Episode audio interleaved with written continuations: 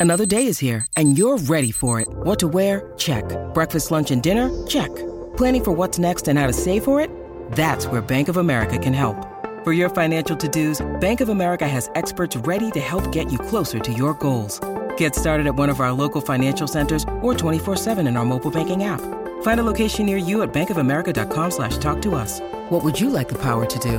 Mobile banking requires downloading the app and is only available for select devices. Message and data rates may apply. Bank of America and a member FDIC.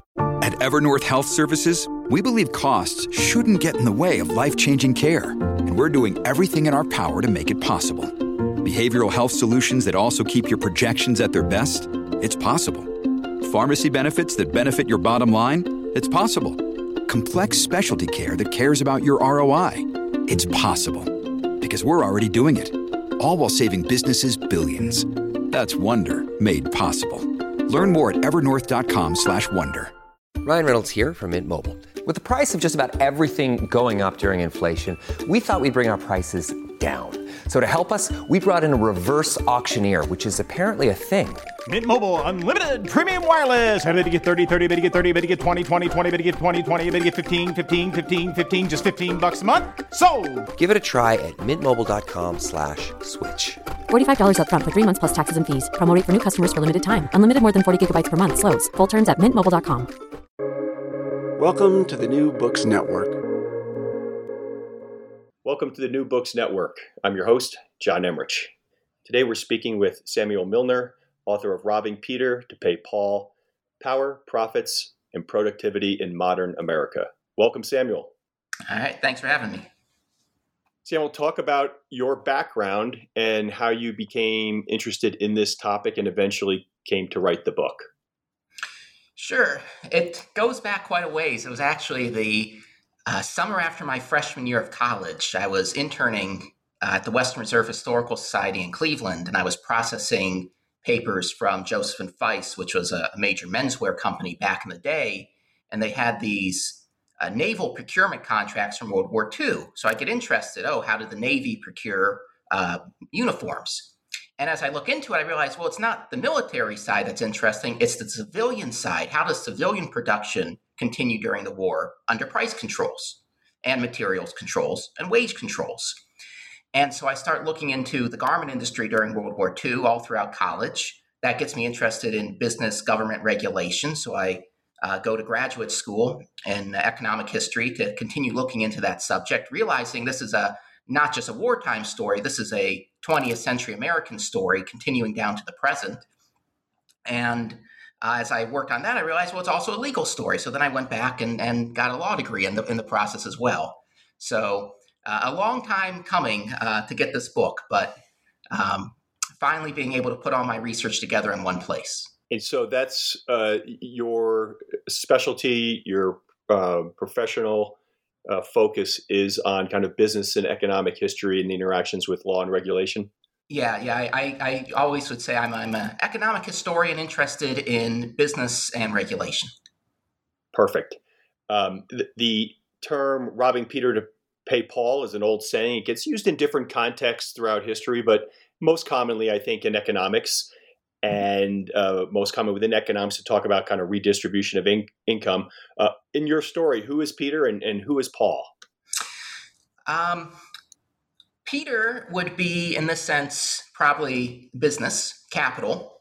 Paul would be labor. And I say Peter and Paul because there's one point in the book where I say robbing Peter to pay Phil, Phil being Phil Murray, the head of the United Steelworkers Union. So this was a uh, a favorite retort by by management back in the day. Uh, you know, you think you're getting higher wages, you're not getting higher wages. You're going to have to bear higher prices uh, in order to pay your higher wages. Got it. Um, from a high level, uh, you start introducing this book as there's a narrative about what transpired in this golden age of capitalism that you think is somewhat misplaced in in how company management led the organization, influenced the country, uh, and you have an alternative take. Can you just differentiate a little bit between those two? Because that's also kind of why you why you wrote the book.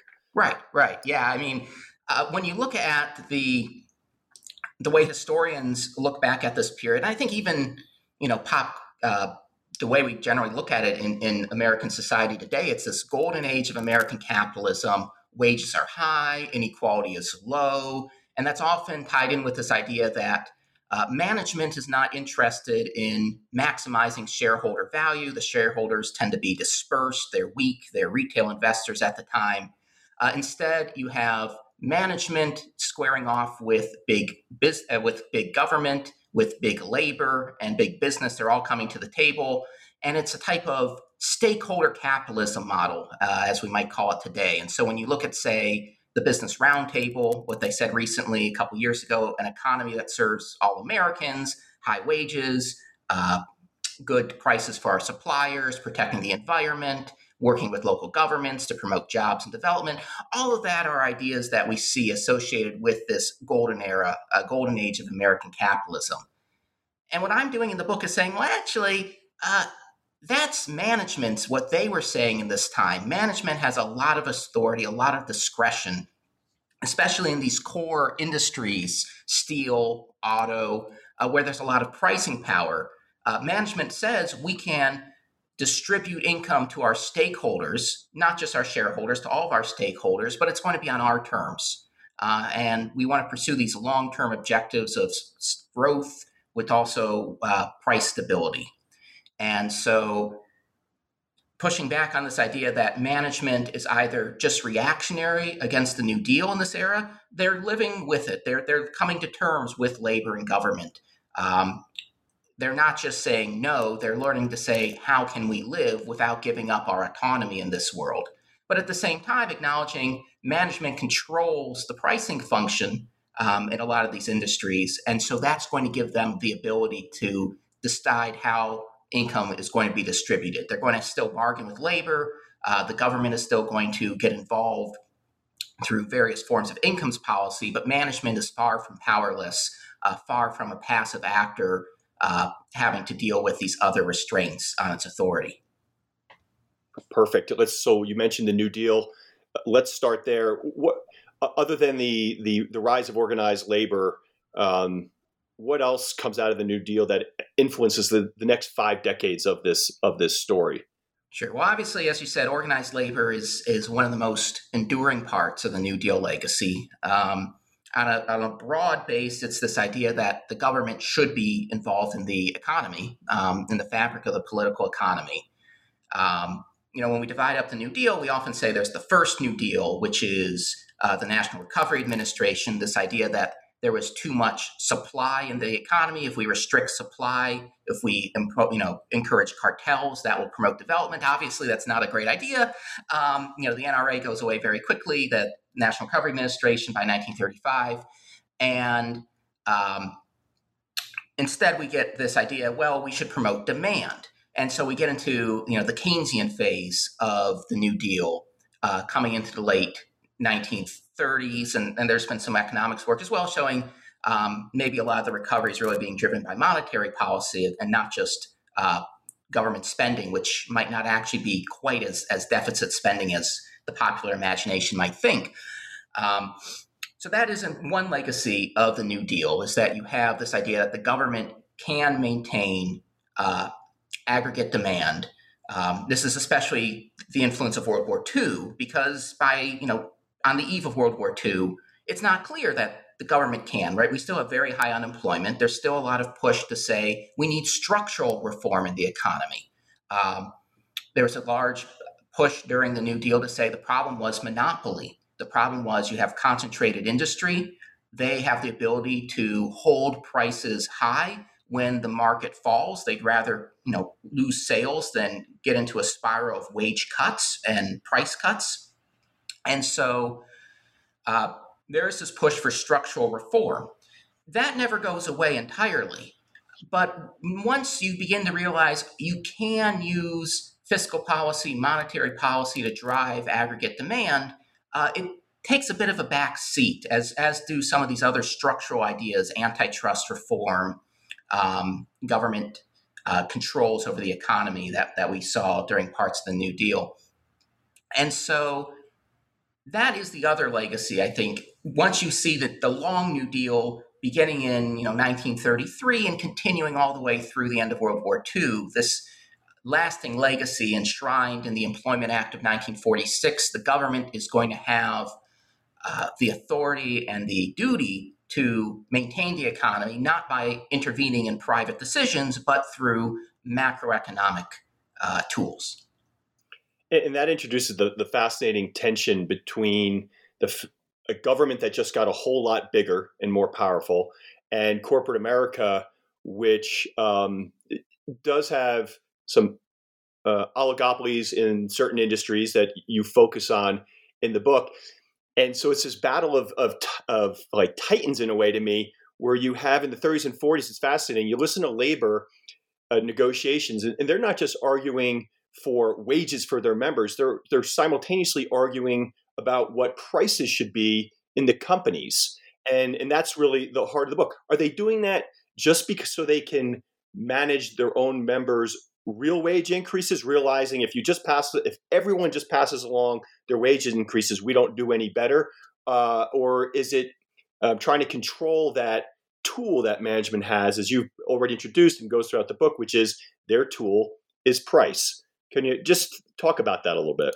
Yeah, it, it, you know it depends. It depends on the labor leader. It depends on the union. Obviously, you see certain uh, you know labor leaders. Walter Reuther at the United Auto Workers most famously tells General Motors, uh, 1945. He says, if you really believe that higher wages are going to lead to higher prices, if you don't think there's an alternative, prove it. Open up the books for public inspection and prove it to us. And you know, this is it's a bit of a European style bargain, is what Reuther would like there, right? This idea in Europe is that you have small open economies; um, they're you know heavily exporting, so they need to remain competitive. How do you do that? Well, you want to make sure your your labor costs remain competitive. Well, okay, but if labor says we're going to take a wage cut or we're going to allow wages to grow slowly so you can accumulate capital to converge on the American capital labor ratio, we want to make sure that you're just not pocketing the money uh, for profits. We want to make sure you're really going to plow that back in investment, like you claim, that you're just not going to raise prices and gouge us and the rest of the public. So in Europe, of course, you get various forms of co-determination, uh, labor representatives on corporate boards, some type of government uh, peak organization bargaining between big business, big labor, and it's that's not at all what we do in the United States. you know, maybe maybe Chrysler in the late 70s will will need givebacks from the auto workers and agree to that. But at this point in the 1940s, 1950s, management is saying, no way. Um, you know, we control price. You want to talk about bread and butter. You want to talk about wages. You know, management again, depending on the company. GM is is pretty forward looking about things. Uh, the steel industry is not. Um, you know, has to be really be dragged into giving uh, pension funds, healthcare funds, really by the government forcing forcing the steel industry to by uh, calling you know special advisory boards and, and presidential committees to, to oversee these bargaining rounds. But by doing that, you're basically saying we're going to try and narrow down labor to wages or, or labor costs, and labor's of course they're going to talk about pricing. They're still going to say you can afford it, you don't need to raise prices, but but labor is not going to be part of that process, except uh, really the publicity facing side of negotiations. They're, they're not going to bargain over price. Um, once GM stares down Reuther's demands 45 46, that's, that's really the heyday. Uh, Reuther keeps making these statements throughout his career, and, and as do a lot of other labor leaders. But by that point, they're more rhetorical points in bargaining that you can afford it, you don't need to raise prices, don't blame us for, for your own pricing decisions. Right it, it's interesting. I think people today that complain every time there's a, a, a government program, uh, they scream socialist overreach. Those folks would be shocked, I think, to go back and read this history and learn just how involved in the day to day economy the government was in a lot of things, including what we're talking about managing prices and wages. So here's another term I've, I've kind of asked the, I'm going to ask you to introduce these terms as they come out in the story. Talk about lowercase p and lowercase a price administration, and uh, and that there actually was an office of price administration.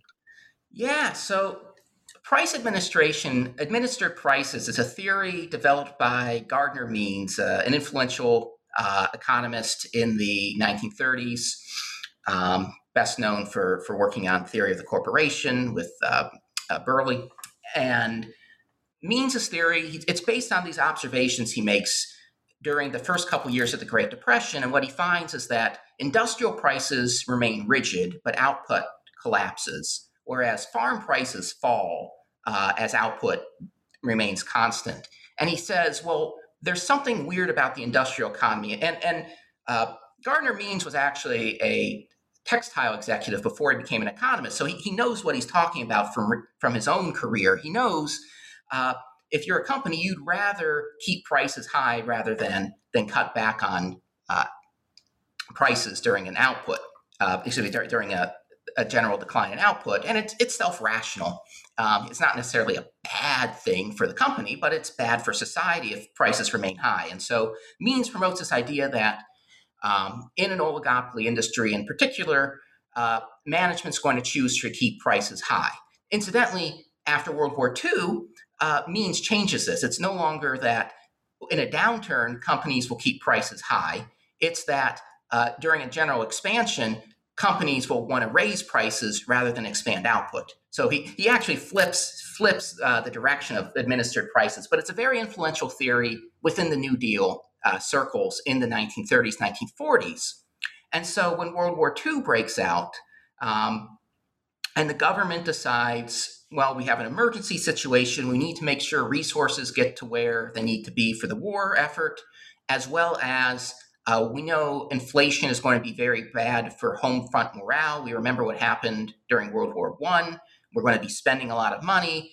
Uh, inflation is going to be coming back soon, and so uh, creating an agency known as the Office of Price Administration uh, to oversee price controls over the economy. And uh, Leon Henderson, who is an important New Dealer, is the initial administrator. John Kenneth Galbraith, the economist, is his deputy uh, at the start, and, and, this agency is going to operate from in you know various forms and various names from from 19 really 41 42 all the way through uh, 1946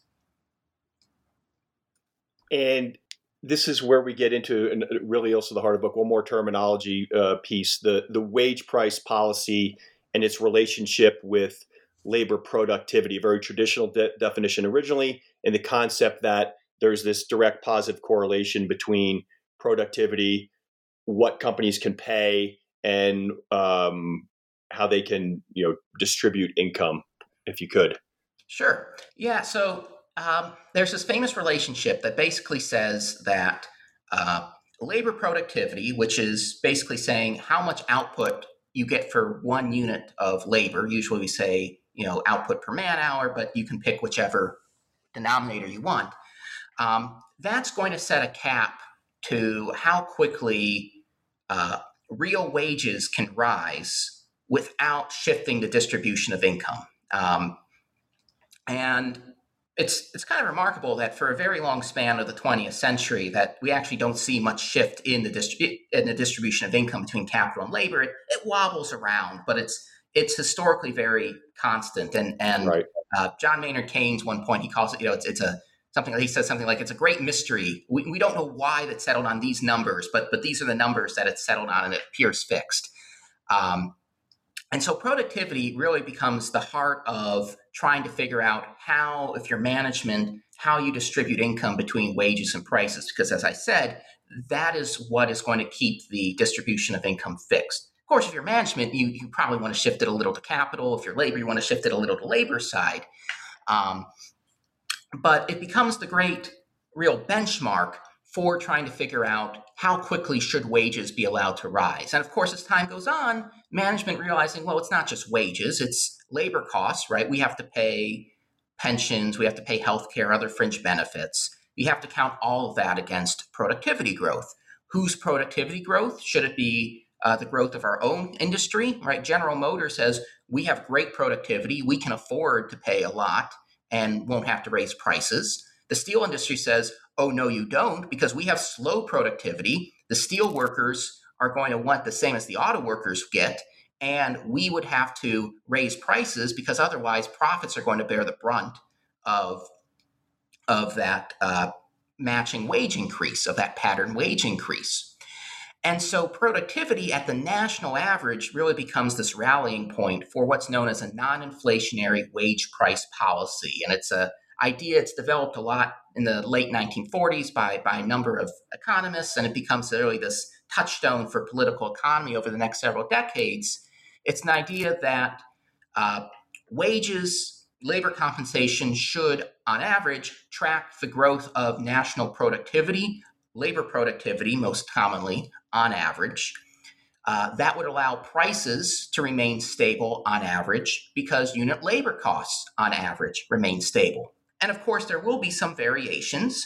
Uh, a company with below average productivity should raise its prices to offset that. A company with above average productivity growth should lower its uh, prices. Not that many do, but that's the theory. And on average, we would have price stability with rising real wages. It's the exact outcome you would expect in a perfectly competitive textbook economy. You would have wages growing, uh, real wages growing at the same pace as does uh, labor productivity. The inc- uh, the uh, return per unit of capital remains constant, but as more capital is invested, um, capital will, you know, the, the, the gross amount of a return going to capital increases. And so we have a higher real wage, we have a steady return on an increasing amount of capital, and so the distribution of income remains constant. So the idea is if management and labor recognize productivity as the touchstone for how they are setting prices and wages, we can approximate uh, the outcomes we would expect in a perfectly textbook competitive economy, in an economy which is far from the perfect textbook model. Right. You you, you introduced the concept of uh, what I'll call, and you do in the book, fringe benefits coming into the total compensation picture.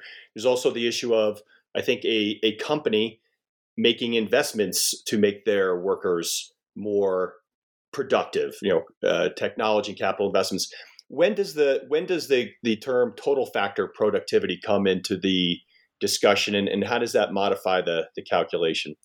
Sure. So total factor productivity is this concept that uh, rather than just looking at output per unit labor, which is what we can colloquially mean when we say productivity, uh, we should account for all the inputs that we can. So labor and capital, maybe land, maybe some other outputs. And, and in a perfect world, of course, total factor productivity is zero because we can account for every single input. We know how much technology we provide. We know how much stuff, material, immaterial, you name it.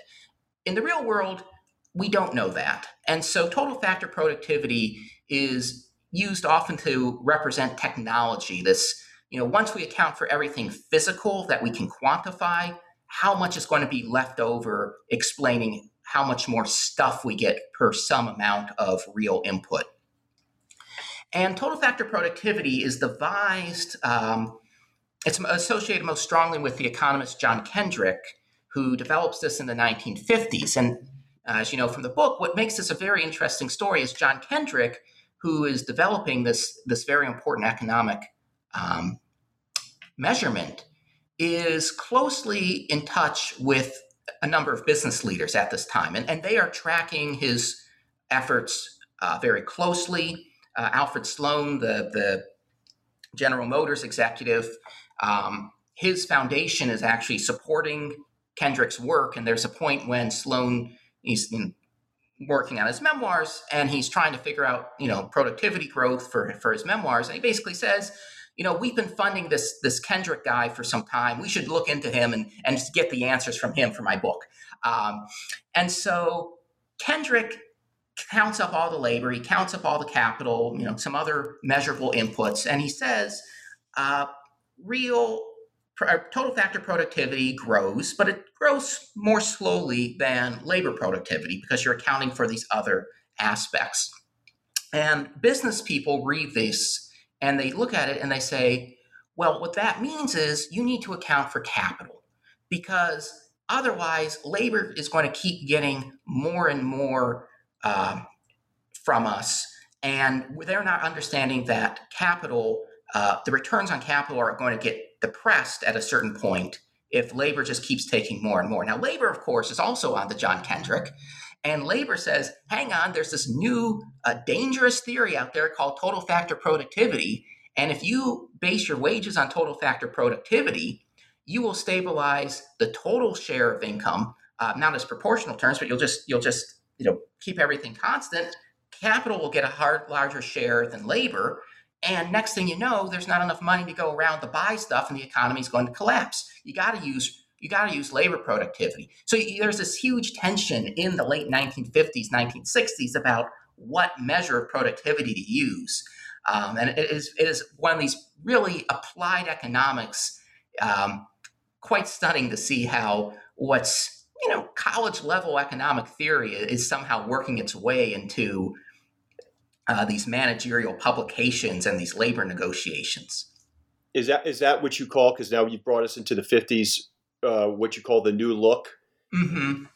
is is all about total factor productivity. Yeah. So management management learns from Kendrick over the course of the 1950s, and they're realizing uh, for several reasons that a during the during the mid 1950s management does not really care about productivity as a measure they, they might say it during negotiations they might no economists might tell them this is this is the limit to how fast real wages can grow without changing your prices. But the economy's doing really well in the 50s. No one wants to really work through a strike and, and have to hold down wages that way. And, and so it's easier just to say, tell you what, we'll give you three years, four years, five years even contract, collective bargaining agreement. Um, we will guarantee you as a baseline minimum every year, we'll give you the real increase in productivity. To make sure it's real, we'll also give you a cost of living escalator. We know that's what you want for a single year. So to buy multiple years of labor peace, we'll throw in pension, we'll throw in health care, we'll throw in uh, vacation days, you name it. We'll throw in some extra maybe wage benefits down the line too. And uh, management at least at certain companies, knows, hey guys, this is actually a lot higher than, than that productivity trend.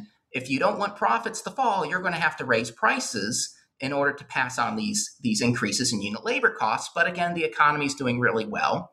And, um, you know, at General Electric, there's this great back and forth. Lemuel Boulware, who's uh, their head labor relations guy, tells the board, he says, 1955 negotiations, he says, do you want a you know stable price wage outcome? And the board says no we want five years of labor peace. He goes well i can get you that but it's going to be expensive. And they say do it. And boulware really he just feels awful about this. And you can tell for the rest of his career and when he's writing the rest of his life uh, he really wants to atone for, for having allowed uh, labor compensation to get so out of line with productivity. So by the late 1950s um, we enter what I call the new look. It was a term coined by um, uh, an important uh, labor relations author in the 1950s and uh, describing how companies seem to be taking a harder line in collective bargaining negotiations in the late 50s. And what I argue is driving this is this recognition that labor compensation has gotten far out of line with productivity. This is an era, of course, when American companies begin to see European competitors, Japanese competitors are uh, converging on the American capital labor ratio. They're importing or developing new technologies that are just as good or better than American production technologies. Um, of course, you have the Russians and Sputnik, uh, and so concerns about scientific and technological progress there. And management says, look, we need more capital. We need to get the wage price balance back in line. We don't want to have to keep raising prices because that's just going to increase import penetration. It's going to shrink our markets in the long run. Uh, how do you get capital then? Well, you could go on the market, but if you're the steel industry, you're you're not a very high return. You're not a very glamorous industry. Uh, we don't want to issue more debt, so we'll raise it internally. How do we do that? Well, labor has done really well this last decade they're going to need to tamper down and uh, focus on what the company can afford through productivity. And so you get this massive interchange between companies about, well, what is productivity? Uh, how do we measure it? Do we use labor or total factor? Should we use our own trend or the national trend?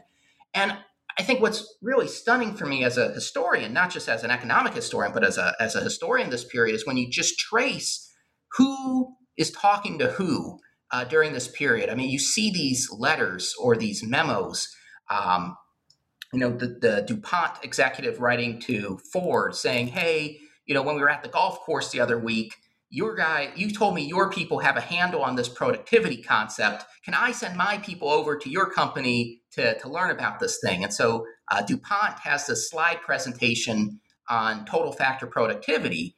And you can just look through their records and see how many companies come and watch the slide presentation. Uh, Ford sends their people, General Motors, General Electric, US Steel, the National Association of Manufacturers. I mean, all of these companies watching these slide presentations and communicating with one another, reading Kendrick.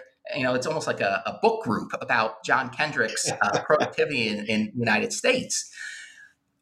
And so this this gives rise to this new look focus, and it's going to be accompanied by new techniques in labor relations, certainly, because labor, uh, you know, obviously is not going to want to go willingly to after you're accustomed to eight percent nominal wage increases every year. You're not suddenly going to say we're going to agree to two percent. So there are some innovative labor relations strategies. Um, Lemuel Boulware's infamous Boulwareism, take it or leave it bargaining at General Electric, uh, which admittedly plays a little fast and loose with some of the labor relations laws. Uh, GE, GE thought it was absolutely fine. The, the courts will say otherwise by the end of the 60s. Um, I have a long discussion about what the steel industry does, uh, how they develop what's known as, a, as the coordinating committee, where the entire industry will present a unified front to the steelworkers union, and it's you know all for one, one for all. Um, and there's a very contentious bargaining round in 1959, which uh, goes into a you know four month strike and shutdown of the domestic steel industry. Uh, but in the end, it's a very successful strategy. Um, you do see a, cut, a reduction in labor compensation during this period. Now, of course, the background to this is also that uh, we are in the midst of the Eisenhower recessions, that uh, Dwight Eisenhower had seen the wage price spiral, says, well, the government needs to put its own house in order before we can expect the private sector to do so. So Eisenhower is pushing for a balanced budget. The Federal Reserve under uh, Bill Martin, similar ideas. We have to uh, restrain the money. You know, this famous take away the punch bowl when the party gets started um, countercyclical monetary policy. So that's also influencing uh, the, the labor relations of this time, too, that you are in a bit of a downturn. But I really think that if you just focus on that short run change, you're missing all the preparation work that's management has been developing over the 1950s using productivity and bargaining and developing these new labor relations techniques to put productivity at the center of its wage price vision. When you need mealtime inspiration, it's worth shopping Kroger, where you'll find over 30,000 mouthwatering choices that excite your inner foodie. And no matter what tasty choice you make, you'll enjoy our everyday low prices, plus extra ways to save, like digital coupons worth over $600 each week. You can also save up to $1 off per gallon at the pump with fuel points. More savings and more inspiring flavors make shopping Kroger worth it every time. Kroger, fresh for everyone. Fuel restrictions apply the uh, so it takes us to the 60s because they did get those multi-year contracts uh, mm-hmm. uh, in the 50s that happened that did not prevent a, a showdown between jfk and the steel industry in, in 1962 uh, and then the other thing that comes out i start reading about in the 60s are, are is a new term the incomes policies mm-hmm. um, what what were those and and um, and and how did how did they work with the the government's role and and, and management's uh, position? Sure. So as you're right, in the 1960s, this this new concept of incomes policies really comes to the fore. And the way I use an incomes policy in the book is it's basically the public sector version of a privately developed wage price policy. Usually the exact same idea, wages on average should follow national labor productivity so that unit labor costs on average remain stable and prices on average remain stable with some individual adjustments if you beat or fall short of that average.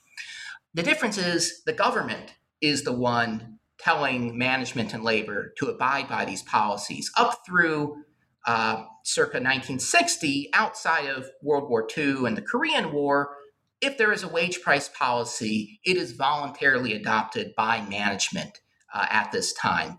Um, you know, Truman and Eisenhower will uh, use exhortations. They, you know, actually, it's amazing if you go back and you look at Eisenhower's State of the Union address, how much he's talking about private wage price responsibility. Um, but, but again, it's private wage price responsibility. That changes with the Kennedy administration um, because Kennedy, again, this Keynesian idea where the government's going to be responsible for managing the macroeconomic economy.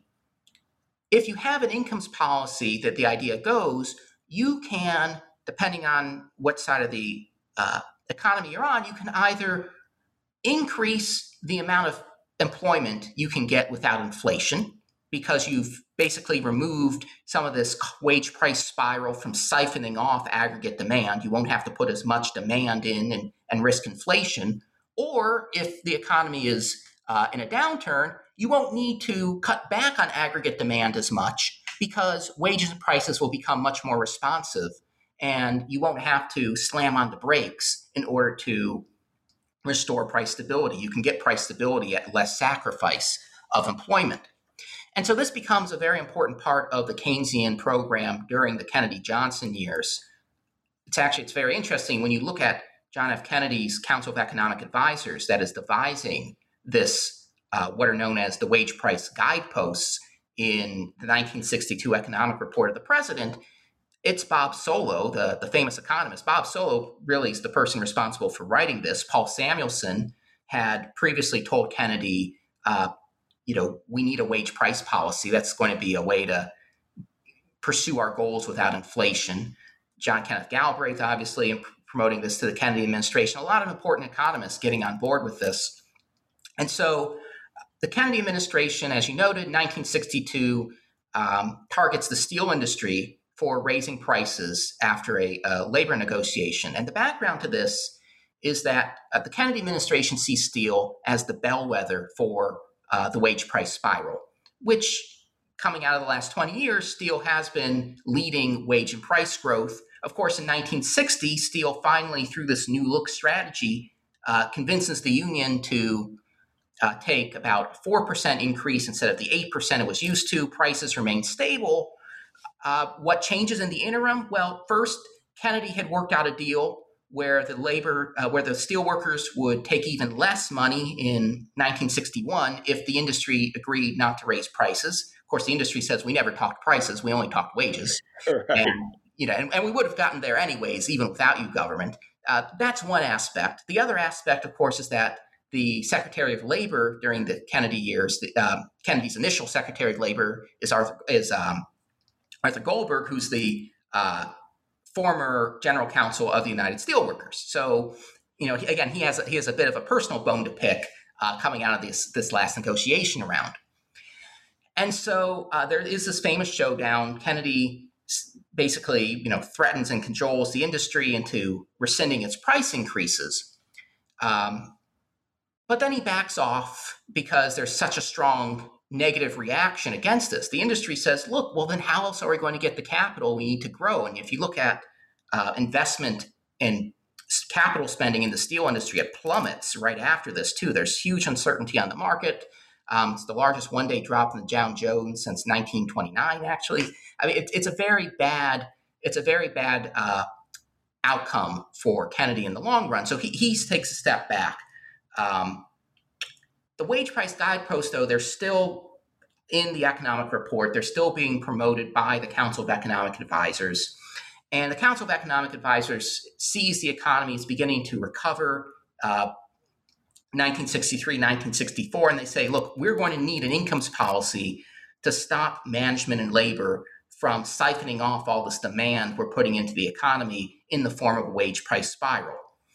And so when Lyndon Johnson becomes president, uh, he agrees that we need to do something about this. And Johnson, unlike Kennedy, is much more willing to intervene in these individual bargaining rounds. Um, you know, there's this in 1965, the, the steel industry is negotiating, and, and um, when you look at the records, it's really true. Johnson really does lock the industry and the union in the executive in office building and says you're not getting out until you agree on a 3.2% a year price uh, wage increase with price stability. So uh, this is the first foray into Americans' incomes policies. Uh, obviously, something that's very prominent in Europe. A lot of European economists wondering when the Americans are going to catch up and start using this strategy to uh, get wage and price stability. Uh, and we finally begin to see it, you know, at some degree in the Kennedy years, and then really with an interventionist streak uh, under Johnson. And, and it's, it's at this time in the story talking about LBJ where I also pause and go, wait, this whole time we've been reading about labor and management chopping up the world as if they're in isolation, when in reality, you still have fiscal and monetary policy.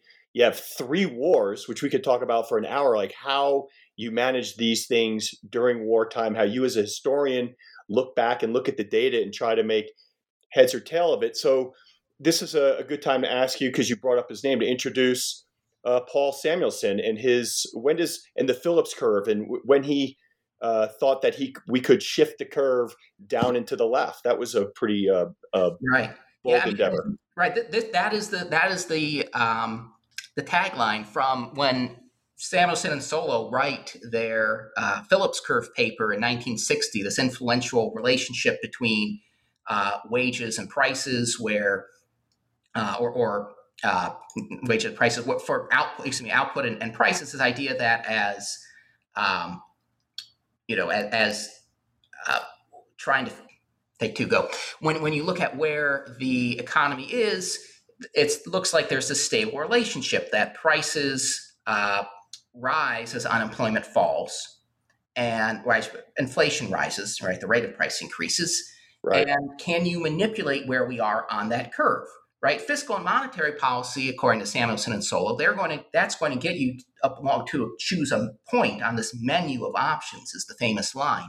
Do you want uh, you know four percent unemployment with price stability? Do you want two percent unemployment with high inflation? Do you want six percent unemployment with with uh, lower inflation? And they say, though, well, what if you could get an entirely better menu of options? What if you could shift that curve? How do you shift the curve? Well, you make the economy uh, respond to stimulus differently. You don't siphon off demand in the form of a wage price spiral. And when you need to reduce inflation, uh, you make sure that wages and prices adjust more rapidly.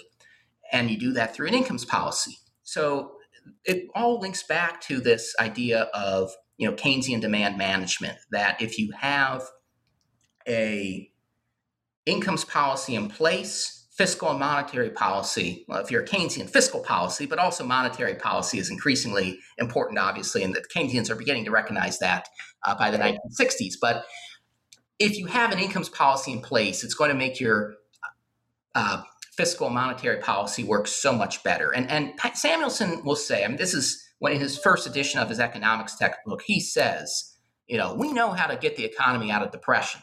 We figured that out. We can use uh, Keynesian demand management. What we haven't figured out is how to prevent that demand management from giving rise to a wage price spiral as business and labor siphon off that demand. That okay. is our biggest challenge. That's and that is really the defining challenge of post-war Keynesianism. Uh, is how do you reconcile private responsibility with this newfound public macroeconomic responsibility. So you've got uh, the Johnson era, the economy's strong. We've got the Vietnam War. I think I think uh, uh, government policy is still pretty stimulative. And just as we've we're starting to get our hands around the Phillips curve, we meet Richard Nixon and the 70s. He's thinking initially about going back towards macro and away from income policies, but then at some point punts, does a 180, and imposes price and wage controls. Yeah, yeah. So the Nixon controls, you know, it's often historians often wonder why does he do controls, right? Why why does all of a sudden he wants controls? And even more surprisingly, why do businesses want him to impose controls? Right. And there's this, you know, there's one idea out there is well, businesses want to make labor look bad politically. They say, well, labor is the cause, and you need wage controls to stop them. Now, that's one theory. I think what's going on is management realizes we can't do it anymore. Times have changed from the new look in that late 50s. Uh, you know, uh, GE, as I mentioned, they had these labor strategies which were not entirely in line with labor law. By the late 60s, um, the courts have said you can't keep using these strategies. And so GE uh, really finds itself in the middle of a very long strike. The unions have smartened up to what GE was doing as well. And so uh, GE agrees to a, for at least for General Electric, a very substantial uh, increase. And everybody knows, well, geez, GE is paying a lot more than productivity, they've been the ones pushing this all these years. If they don't believe in it, nobody does. General Motors, um, the Lordstown strike in 1970, same thing. They say, well, we know our guys, we've been giving them good wages. You know, that's what our workers want. It turns out, no, this is a new generation. They want dignity in the workplace. They want more respect from management. They just don't want money. And GE or GM finds that it's you know 25 year old strategy of wage price policy just doesn't work the steel industry says hey guys we're not even going to bother trying anymore because if we have a strike uh, the japan and europe is just going to export even more steel to the united states right. we're already at you know 16 20% import penetration we don't want to lose any more market share we'll just pay whatever it takes to avoid a strike and the nixon administration starts to see this and they realize well if if business doesn't support us in uh, what they called backboning this idea that the government will put its own house in order and any company or labor union that uh, raises wages and prices uh, will find itself priced out of the market and will have to show restraint. Uh, backboning's not working, so I guess we should go to an incomes policy. The rationale being uh, no one believes that anybody else is going to cut back during an inflationary spiral. If you put a shock therapy of you know, price and wage freeze in place, and then you, you know, the government tells everybody, okay, take a step back altogether, you coordinate it, you'll be able to combat ex- expectations of inflation um, without as much pain as if you had to just rely on the Federal Reserve to, to tighten the money supply. And so Nixon imposes wage and price controls um, August of 1971. They are at least they look somewhat effective initially at stopping inflation. Of course, then there's a massive expansion of uh, the money supply as Nixon is, is pushing the Fed to expand. Um, demand from the fiscal side also, it's not, uh, the deficit is not falling as quickly as Nixon had liked. And of course, then you get the supply shocks, the, the great grain robbery of 1973, pushing up food prices even before uh, the oil shock in, in late 1973. And, and, by that point, management, um, as well as labor, but management certainly says, look, these price controls, they're not working. We might have wanted them initially because we thought we couldn't do it on our own. Uh, but now that we've seen what happens when you give control to the government and you realize it's not just wages that get restrained, but prices and profits are not doing very well at a time when gasoline prices are spiking, uh, the cost of living spiking um, you know, our, our inputs are spiking. Uh, yeah, just let us go back to our own thing and, and raise prices, and we'll we'll figure it out eventually. Yeah, right. and now and now, so now we have uh, the word stagflation comes into the vernacular in the seventies. Uh, Ford is a bit of a short timer with his uh, whip inflation now buttons.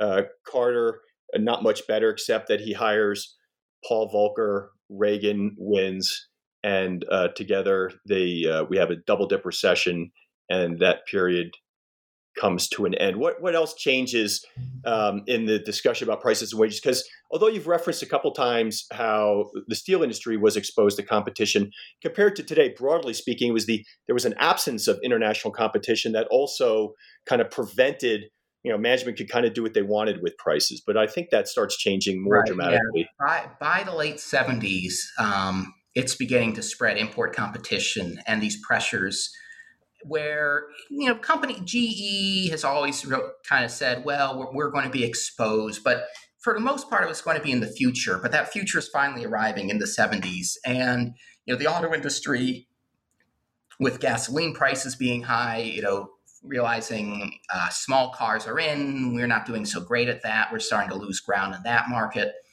And so that is going to be another big influence, uh, certainly by the 1980s, late 70s, by the 80s. Um, import competition also becoming an external constraint on pricing. Um, it's no longer this free autonomy about well we're an oligopoly in a in a closed market. It's now we are uh, three large producers in a worldwide market where we no longer have that same type of market power over uh, over the prices that we used to.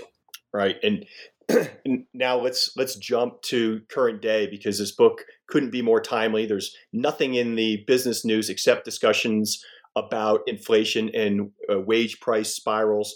But uh, leading up to that, though, other things have changed since the 80s. Um, two of them I'd, I'd love your uh, perspective on as we think about that old term productivity, how we measure it. Are we measuring it right? What's going on with it? One of the big changes is uh, we have shifted to this service economy. Um, we, we're not making as much as we used to. And the other, and I did a whole hour on this with an economist uh, from the UK, is the rise of the intangible economy. Uh, those investments were supposed to increase productivity the last 20 years. We're not so sure. How, how do you think about it now with your background, looking at this discussion about productivity and uh, service economy, the rise of the intangible economy? Right, because when you get to the service economy, it, it's often said that uh, productivity is going to grow more slowly in services, right? It's the famous uh, you can't produce a Mozart string quartet with fewer than four musicians any faster, right? Of, of, course, you could put it on CD or, or you know the internet and distribute it to more people. So um, there is right. productivity growth in in the service sector, but as we've seen, productivity uh, has slowed. Um, when you look from where it was in the mid 20th century to where it is today, productivity growth is much slower, and that would uh, again cap where we could have those real wage increases without having a distribution of income. Of course, we also have this worldwide shift where the uh, labor share of income globally has fallen uh, relative to capital. For years, oh, as I mentioned, we always thought that was going to be stable, and, and we've seen it falling. And there's right. a lot of economics work about why that is. Is it about globalization? Is it about changes in tax policy? Um, is it changes in you know some type of of background economic concentration or, or antitrust laws becoming less efficient. Um, you know how much of it is just an artifact that uh, depreciation has increased for a lot of companies, right? You need to replace a computer every year or two. It's not you. You could run a blast furnace 50 years, 100 years, but you can't run uh, Microsoft Windows for, for more than a year or two without needing a new version. So, um, how much of the shift to, to capital is even real versus how much is are we just seeing um, gross capital earnings versus on net after depreciation? Has there been a change? So it's it's very complicated, and I always defer to the economists to figure out why that is.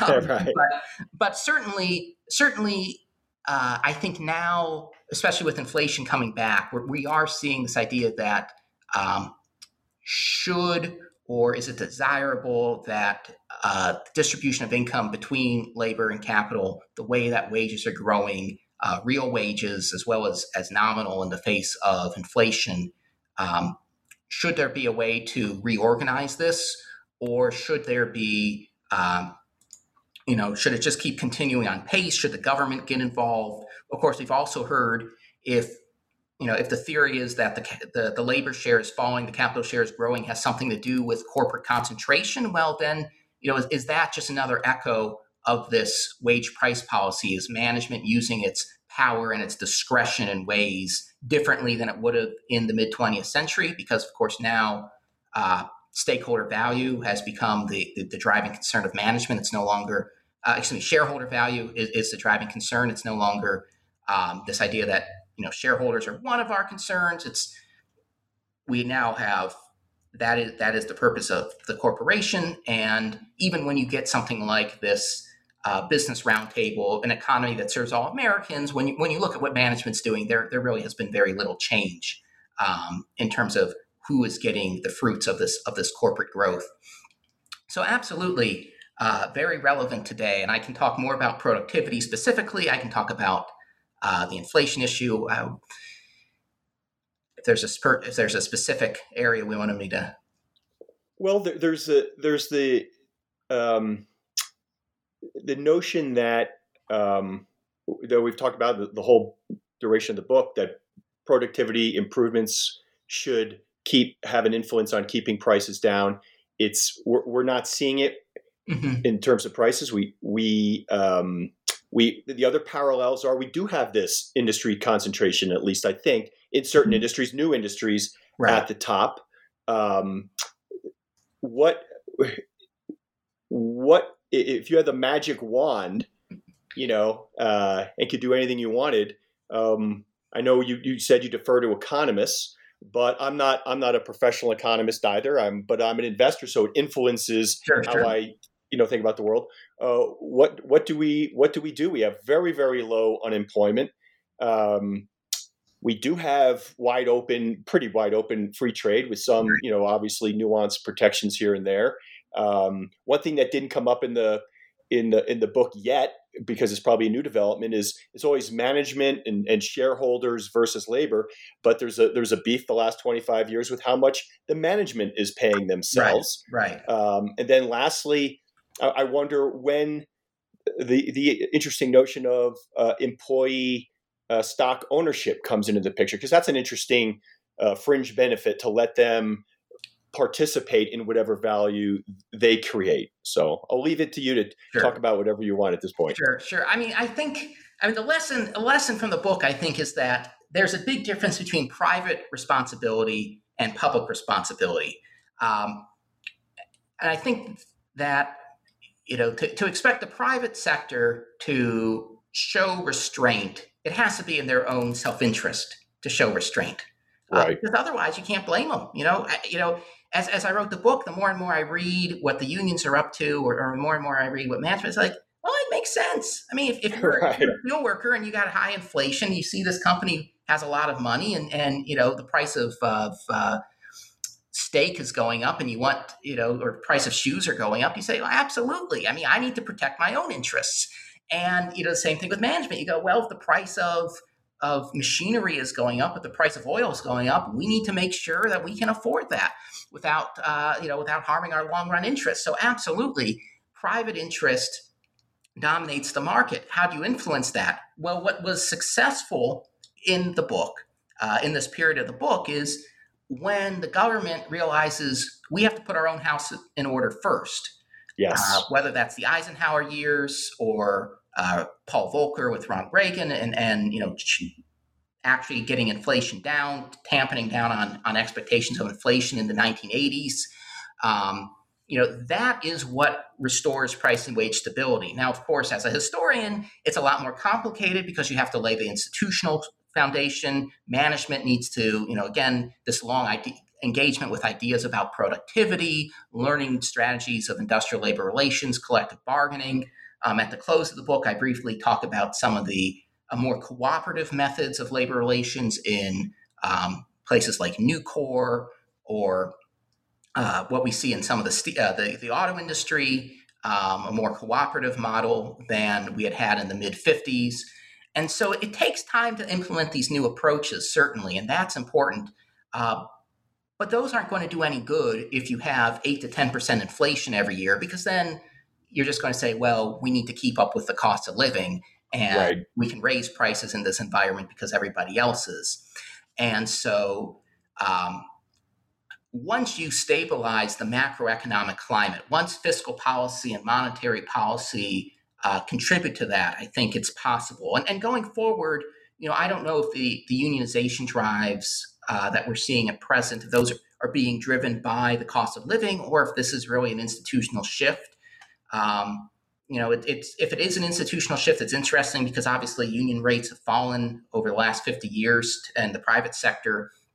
Um, but also, of course, that the union drives that we see are, are um, you know, Starbucks, they are, you know, Amazon, and they're being done location by location, uh, which is also very interesting, which would will allow you to take a lot more local factors into account than some type of industry-wide bargain, at least at least at present. Um, you know, right. the, jury's still out on if, is this trend going to continue. If, if, if inflation miraculously goes to 2% a year tomorrow, uh, I think the union drive would probably have a lot less fire behind it. But, you know, maybe it has some momentum. We will see in the future.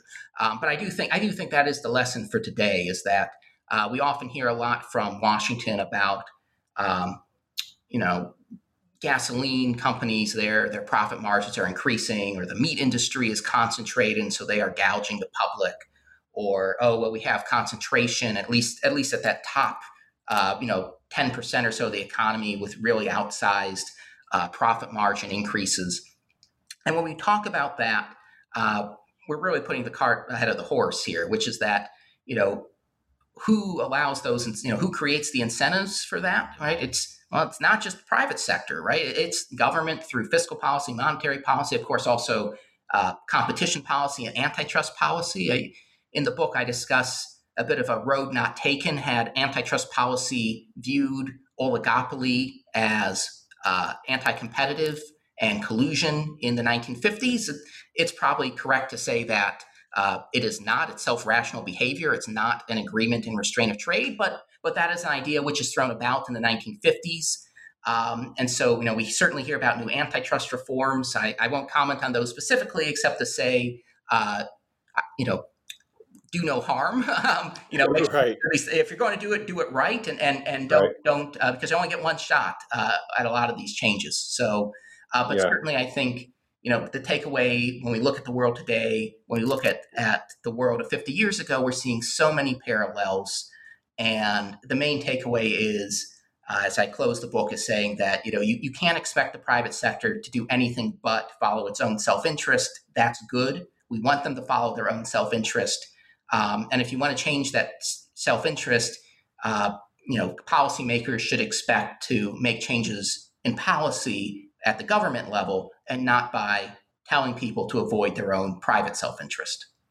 Right. And, is, you mentioned the kind of reversal in discussions about maybe increases in, in labor organization, uh, taking another look at uh, antitrust regulation, and a third one, a, a rise in discussion about federal minimum wage in the absence of uh, labor organization. And, and that, that summary that you just uh, used to bring everything into the current may be a perfect way to wrap it up. But I'll just offer you one more chance. If there's something else you want to, listeners to know about uh, the book, please please take the, the time now to do so. No, sure. So I mean, it's robbing Peter to pay Paul. It's you know, as I said, it's it's.